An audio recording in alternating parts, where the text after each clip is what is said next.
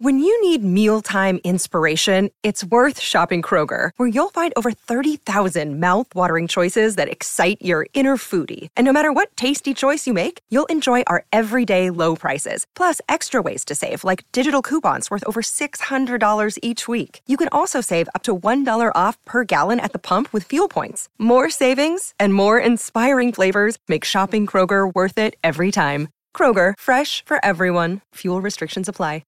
You're listening to Imaginary Worlds, a show about how we create them and why we suspend our disbelief. I'm Eric Malinsky. Over the summer, I did an episode about why Gothic stories have become trendy in literature and pop culture. And I was talking with a friend about that episode, and I said, matter-of-factly, well, you know, ghost stories are often about repressed trauma. And she said, I had heard that haunted house stories were metaphors for owning a house and all the personal and economic fears that come with that. And when she said that, it was not even like the proverbial light bulb that goes off in your head. It was like a whole house, a whole haunted house lit up in my head. And I said, well, that's so interesting. Where did you hear that? And she said, the Faculty of Horror. Now, I knew the Faculty of Horror. It's a great podcast. They have deep analytical conversations about all things horror, but I hadn't heard that particular episode. After I listened, I got in touch with one of the co-hosts, Alexandra West. She has an outside perspective on this subject because she's in Toronto. There is a sense of American earnestness and like chutzpah and like, we're just going to buy this house and it's going to be great. And I love you so much, babe. And we're going to fucking do it. We're going to live in this creepy house and it's going to be fucking great, babe. And in Canada, we're like, oh gosh, I don't know. Maybe we'll buy that house. I don't know if this marriage is going to work out. I also talked with Dahlia Schweitzer. She wrote a book of critical analysis of these films called Haunted Homes. What drew me to the whole haunted homes narrative is this idea that, you know, it's drilled into our heads that the American dream is home ownership. And in these movies and television shows, it directly contradicts that and basically says, you know, the American nightmare is home ownership, you know, and over again, you have this pattern of, you know, people being, I think they call it like house poor, you know, where they buy sort of beyond their means because they are sort of, you know, aspirational suburbanites. They spend money they don't have. They put it all in this house that they always get at a steal because, you know, someone was killed there or it's haunted or whatever. But they don't care because they're so desperate for home ownership. And then once they get in, they can't get out because they can't afford to leave.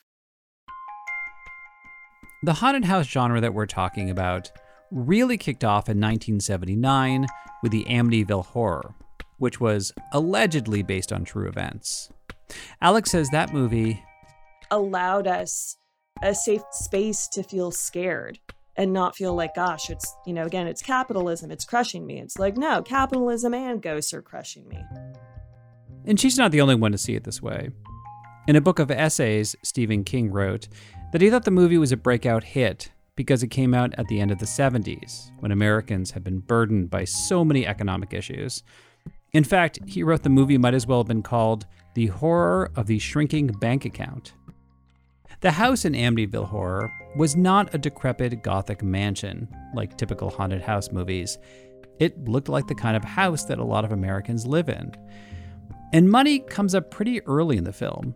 The characters of George and Kathy worry about if they can afford to buy this place.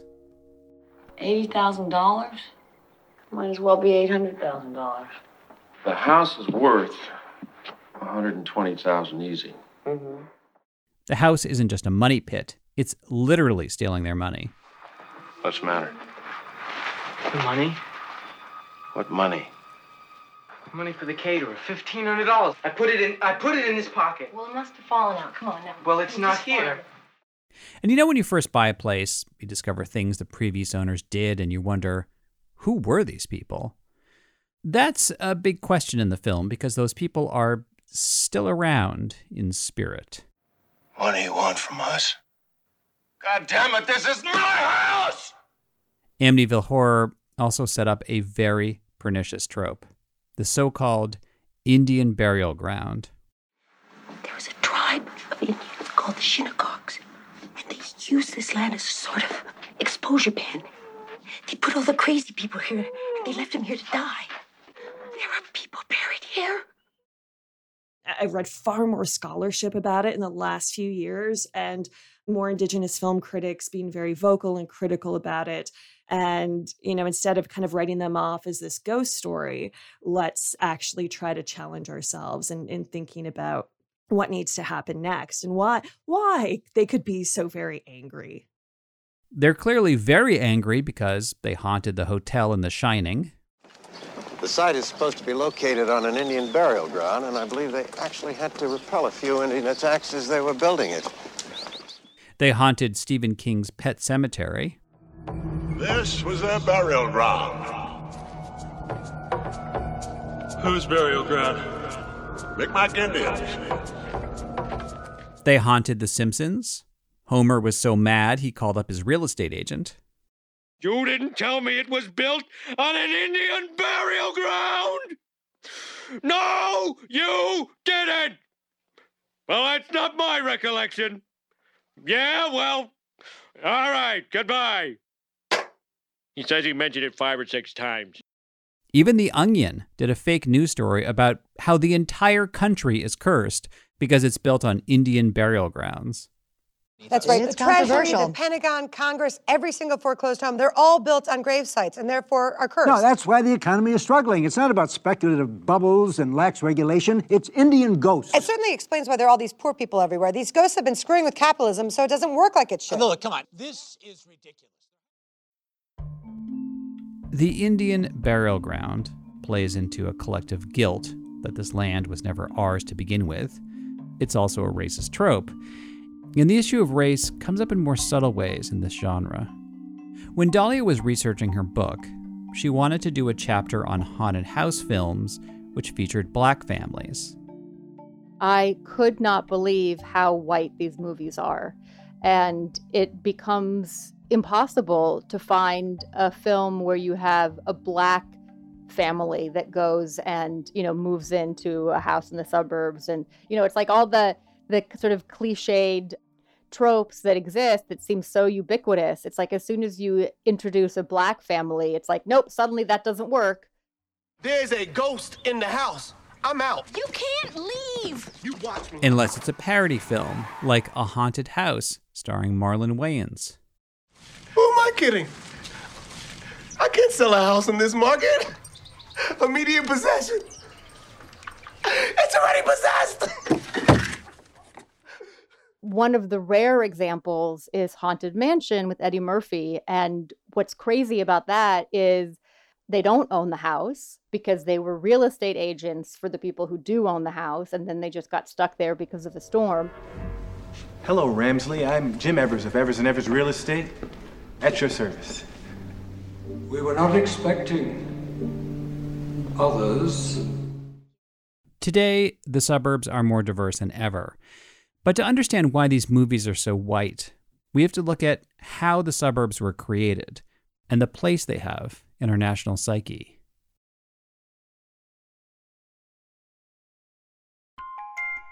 Dahlia says, a lot of people think the suburbs just happened organically. Like the cities were overflowing, so people just started moving out to the countryside. But it was not that haphazard. It was a very strategic, you know, plan on the part of a bunch of different sort of government agencies, capitalism, et cetera, where it was, you know, the soldiers were coming back from World War II, and it was like, all right, well, we gotta give them something. So we have, you know, the GI Bill giving them the really affordable mortgages, you know, if they were white. We have the building of the highways, the more affordability of the car. You know, it was kind of like all these different forces that created this sort of white flight fleeing the city into the suburbs. There was also redlining, where the government valued the worth of people's homes based on how many white people lived in the area. And in the late 70s and throughout the 80s, there were huge drops in property taxes, a lot of deregulation, and that supercharged the housing market. Entire communities of houses seemed to be cropping up overnight. House flipping became a phenomenon. I mean, look at Poltergeist. You know, I mean, Poltergeist also speaks to all these different tropes where you have, you know, the housing developer who wants to make a buck, you know, and so he just moves the headstones, but not the bodies. Oh, come on. I mean, that's sacrilegious, isn't it? Oh, don't worry about it. After all, it's not ancient tribal burial ground. It's just people. Around the time that Poltergeist came out in 1982, we also start to see cracks in the facade where we start getting into credit card debt. And this idea of, you know, kind of spending beyond your means and, you know, keeping up with the Joneses. And it's almost like you haven't been validated as an adult until you have a mortgage. But as you see in these haunted house movies, that there are people who can't afford these houses, you know, and they spend more than they should because then the cost of the houses went up. I mean, we see this happening now where the cost of housing has gone up disproportionate for people's salaries. You know, people couldn't afford to buy what their parents might have bought. But they bought the houses anyway. I believe that this genre of haunted house films also reflects an emotional shift that's happening. Part of the American dream was that somebody who was not born into privilege could own a house with a white picket fence. They could settle down in that house, raise a family, pass the house down for generations. They got a feeling of comfort when they walked over the welcome mat, which said, "Home Sweet Home." But these days, I hear a lot of people refer to their homes as the house or this house. We put a lot of work into this house. How much do you think the house is worth now? It's not just a home, it's an investment. It's part of your investment portfolio. It is literally an asset. It's this thing you exist in and that you maybe own or have access to. It's not this emotional place that you get to live in. When Alex watches these movies, she can relate to that feeling of uneasiness, especially if there's an issue with debt, economic debt or demonic debt. Debt is a huge thing. It's something that every generation, you know, the more the middle class has grown, the more it's become an increasingly prevalent thing. We talk about it more and more. Like, I'm a millennial and my friends and I talk about it a lot. There's this notion that what we have, even if we're paying through the nose on it, is never truly ours. We don't have the means to leave. We don't have the opportunity to leave this horrible haunted house. But then there's everything that has come before it. There's things that are coming back to haunt us. And why are they trying to make themselves known is usually the key question. What is this presence trying to tell us, and why is it so angry at us? That's usually the question that you seek to answer in a haunted house film. Yeah, it's funny. The more I started thinking about these films, like, the more sympathetic I got to the ghosts. I don't know if you feel this way. Yeah. It's almost like they're saying, like, I put down a lot of money in this house. Like, I was paying off my debt. I didn't think I was going to die. Mm-hmm. You know, it's like, I'm not going to let go of this house. That's basically the plot of Beetlejuice. Right. What's the good of being a ghost if you can't frighten people away? Honey. No, I'm not putting up with this. Not surprisingly, there was another boom of haunted house movies after the subprime mortgage crisis in 2008. If you hadn't have had that 2008 housing crisis, you would have got a film like The Conjuring, which is essentially kind of a retread of Amityville Horror in many ways, but it's played up like this family really doesn't have any money and they are so cash-strapped and they have so many kids and it's so gosh darn hard for them. Do you think maybe we could have bought a house that has a toilet that actually works? Tell your father. And there was this really funky smell in my bedroom last night. It reeked like something died. Another reason why there were a lot of haunted house movies around this time is because Paranormal Activity was a huge hit. The first movie came out at the height of the housing bubble, and the sequels came out after the bubble burst. In the first film, a young couple is living in a beautiful new home that's haunted. The husband buys a camera to capture what's going on. How much did this cost you? I think we're going to have a very interesting time capturing whatever paranormal phenomena is occurring or is not occurring. So seriously, what did you throw down for that? Well, about half as much as I made today. What stands out about the Paranormal Activity franchise is that the films look like they're made by the characters with their own cameras. And Dahlia says a distrust of technology has become a common theme in these newer films. You know, the evil comes through the computer monitor. It comes through the internet. You know, that if you want to be perfectly safe, you have to go to a place where there is no internet, where there is no Wi-Fi, there is no Bluetooth, because the technology is going to get you through that. It's still a very similar idea where, you know, the home, you're not safe in your own home, but the way that the evil is getting in has changed. I mean, I think it goes back to the idea that a house can be a place to escape to. It's not about being part of a community. It's about walling yourself in. Your home is your castle. The technology can act like the moat around the castle. You can watch the outside world, but no one can see you, in theory. I started to wonder, have we gotten to the point where the genre is becoming self-aware? You know, like the way the Scream movies comment on the tropes of slasher films. Is there anything out there that uses the lens of real estate to tell haunted house stories? Turns out, there is.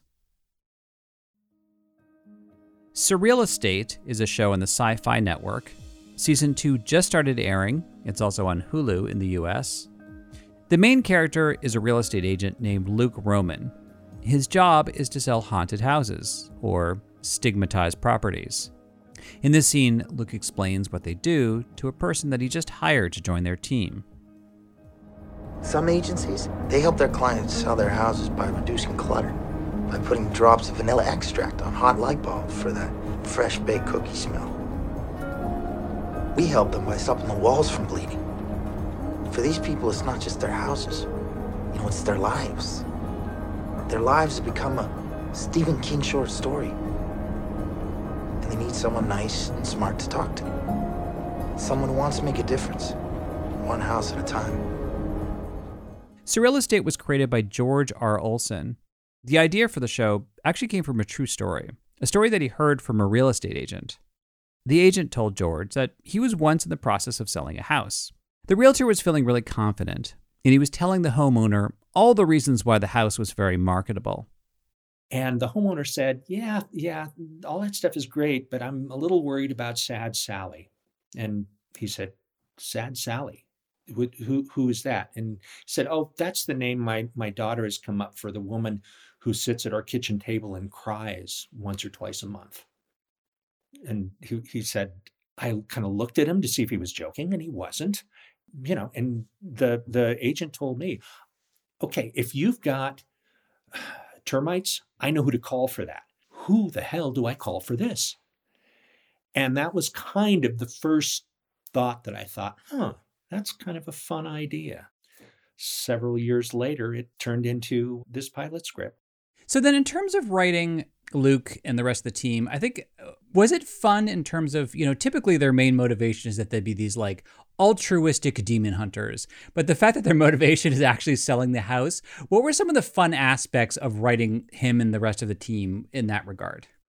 See, I think that you've hit on exactly what's fun about the show. And what I've always found fun about the show is that they treat these supernatural manifestations and you know, the ghosts are tied to often very emotional and very ephemeral and very ethereal kinds of motivation, and our people look at them in the same way as you would look at radon gas or something. They are barriers to getting someone to sign on the line that is dotted, and that pragmatic approach to something that is very emotional and mysterious and ephemeral.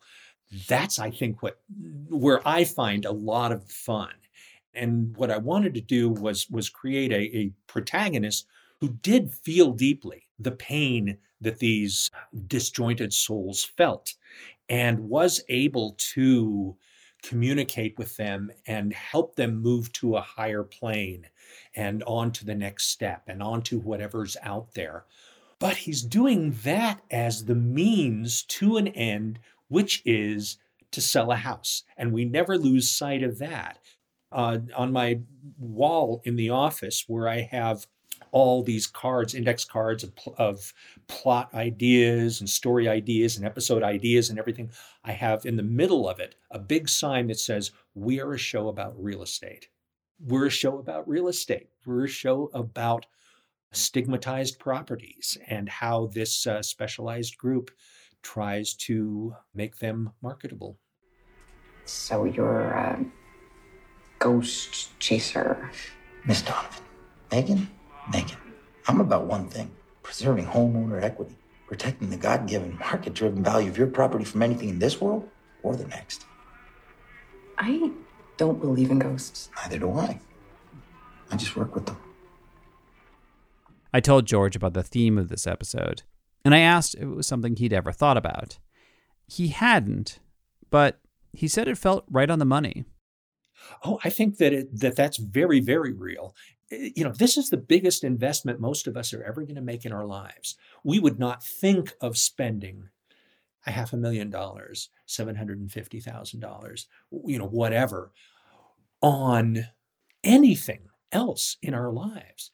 And signing up for a commitment of 30 years, a lot of people's marriage don't last for 30 years. But this is immediately something that is sitting on your shoulder and is going to be there whispering in your ear for 30 years. That's very analogous to the dread that people find, you know, about a cold spot in the attic or a place where the dog just stares in the corner. I mean, a nice thing about the show, too, is that on one hand, you've got Luke and the real estate agents who are good people, but ultimately have selfish motives. But then you've got the vulnerability of the people selling their houses. I mean, they're very vulnerable to be in that state of just, please help me. And so I think that becomes kind of a nice tension a little bit to some extent. Yeah, there's always the realization that our people are in it to sell a house and they're in it, you know, for the commission, you know, and for those purposes. But one of the opportunities that we have to humanize them and to give them compassion and kindness and the things that make us root for them and make us like them are how they interact with these people who have seen their biggest investment of their lives turn into a horror show. Our people are very kind to the client and to the entity, right up until the point that the entity proves not to deserve kindness. Luke says in season 2 that sometimes, if possible, we try to help them move on, but sometimes you just need to be more forceful. What are the challenges with, especially as you go into season 2, where the show could easily become repetitive and procedural? What are some of the challenges that you found in the fun ways to kind of to mix it up and to tell the story in a lot of different ways? For one thing, the inner lives of our characters give us a lot of different places to go, and peeling back the onion of their characters gives us a lot of fun to do, and. One of the things that made me excited about the concept from the very beginning is if you take the number of mythologies that there are about ghosts and demons and supernatural creatures from all kinds of different cultures, and then you take the different kinds of properties from houses to old buildings being raised for condos, and we're very conscious not to make everything happen in a spooky old Gothic house. Things happen in newer houses. And then looking at the clients, what's the motivation for a different client? And so far, we've not had a lot of silent moments in the writer's room looking at each other saying, okay, now what will we do?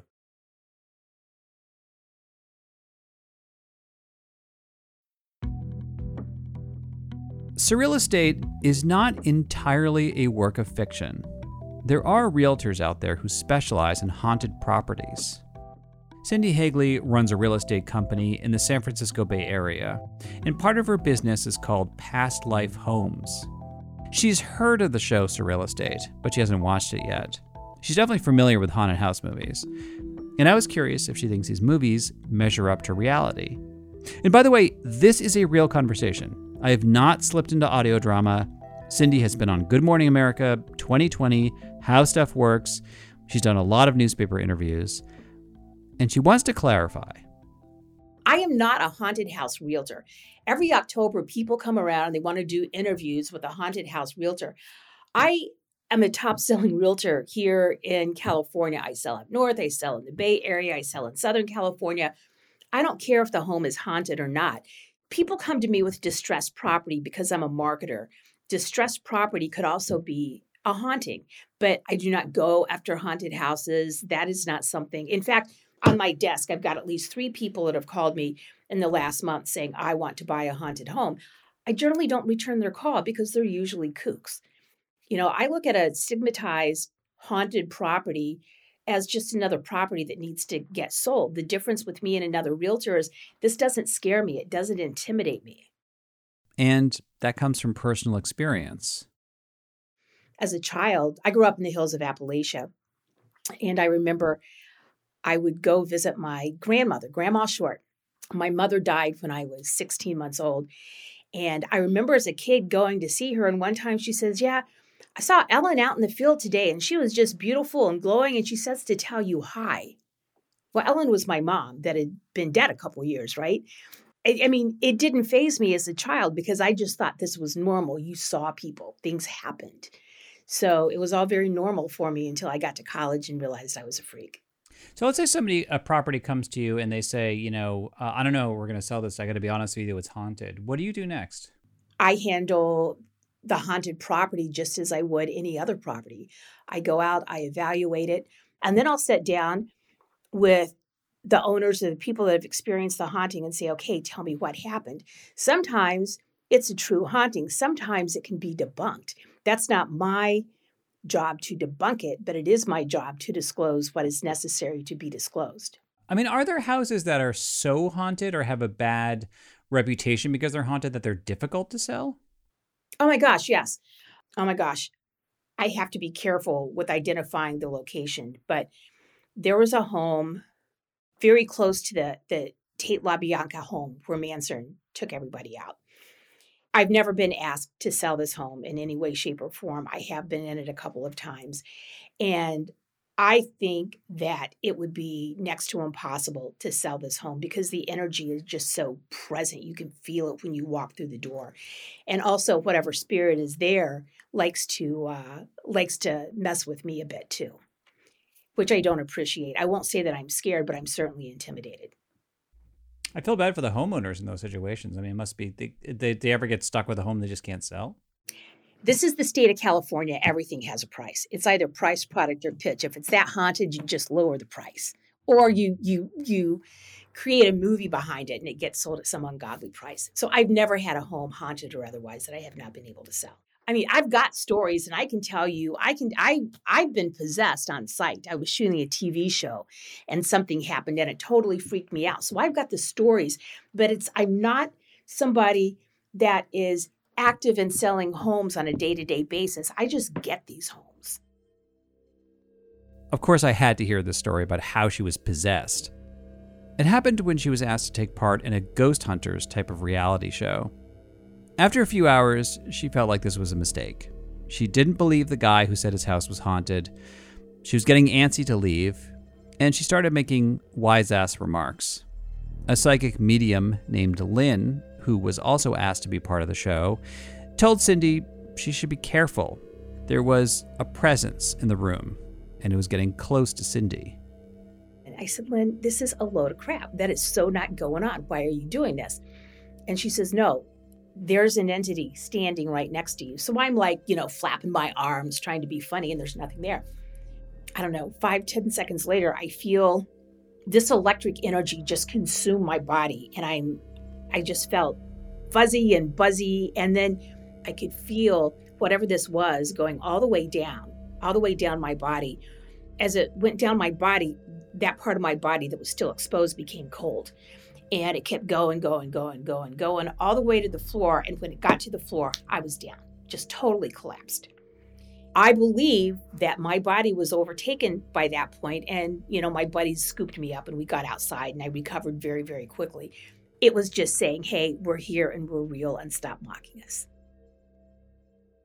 In the same way that Cindy says she can't verify if ghosts are real, I can't verify if she was possessed or if there was a medical explanation. What I find interesting is her attitude about all this. In haunted house movies, possession is a huge deal. It's often the climax of the story. Or if it happens earlier, the possession has to keep escalating and escalating. And what does she think of those movies? I think they're stupid. If it's a great movie based on content and maybe historical value, I'm a fan. But if it's just pandering to ghost and paranormal, I am not a fan of that. And what you see in the movies and what you see on these TV shows, it is not reality. I think what bothers her the most is that the evil spirits take over the whole movie. As far as she's concerned, ghosts are just a part of life and death and real estate. Life is for the living, and the living have to make a living. That is it for this week. Thank you for listening. Special thanks to Alexandra West, Dahlia Schweitzer, George Olson, and Cindy Hagley. I have links to all of their work in the show notes, including the episode of Faculty of Horror that I referenced. If you like this episode, you should check out my episode from 2020 called The Curse of the Curse, which looked at supposedly cursed horror films like Poltergeist. My assistant producer is Stephanie Billman. If you like the show, please give us a shout out on social media or leave a nice review wherever you get your podcasts. That helps people discover Imaginary Worlds. The best way to support the show is to donate on Patreon. At different levels, you get either free Imaginary World stickers, a mug, a t-shirt, and a link to a Dropbox account, which has the full-length interviews of every guest in every episode. You can also get access to an ad-free version of the show through Patreon, or buy an ad-free subscription on Apple Podcasts. You can subscribe to the show's newsletter on imaginaryworldspodcast.org.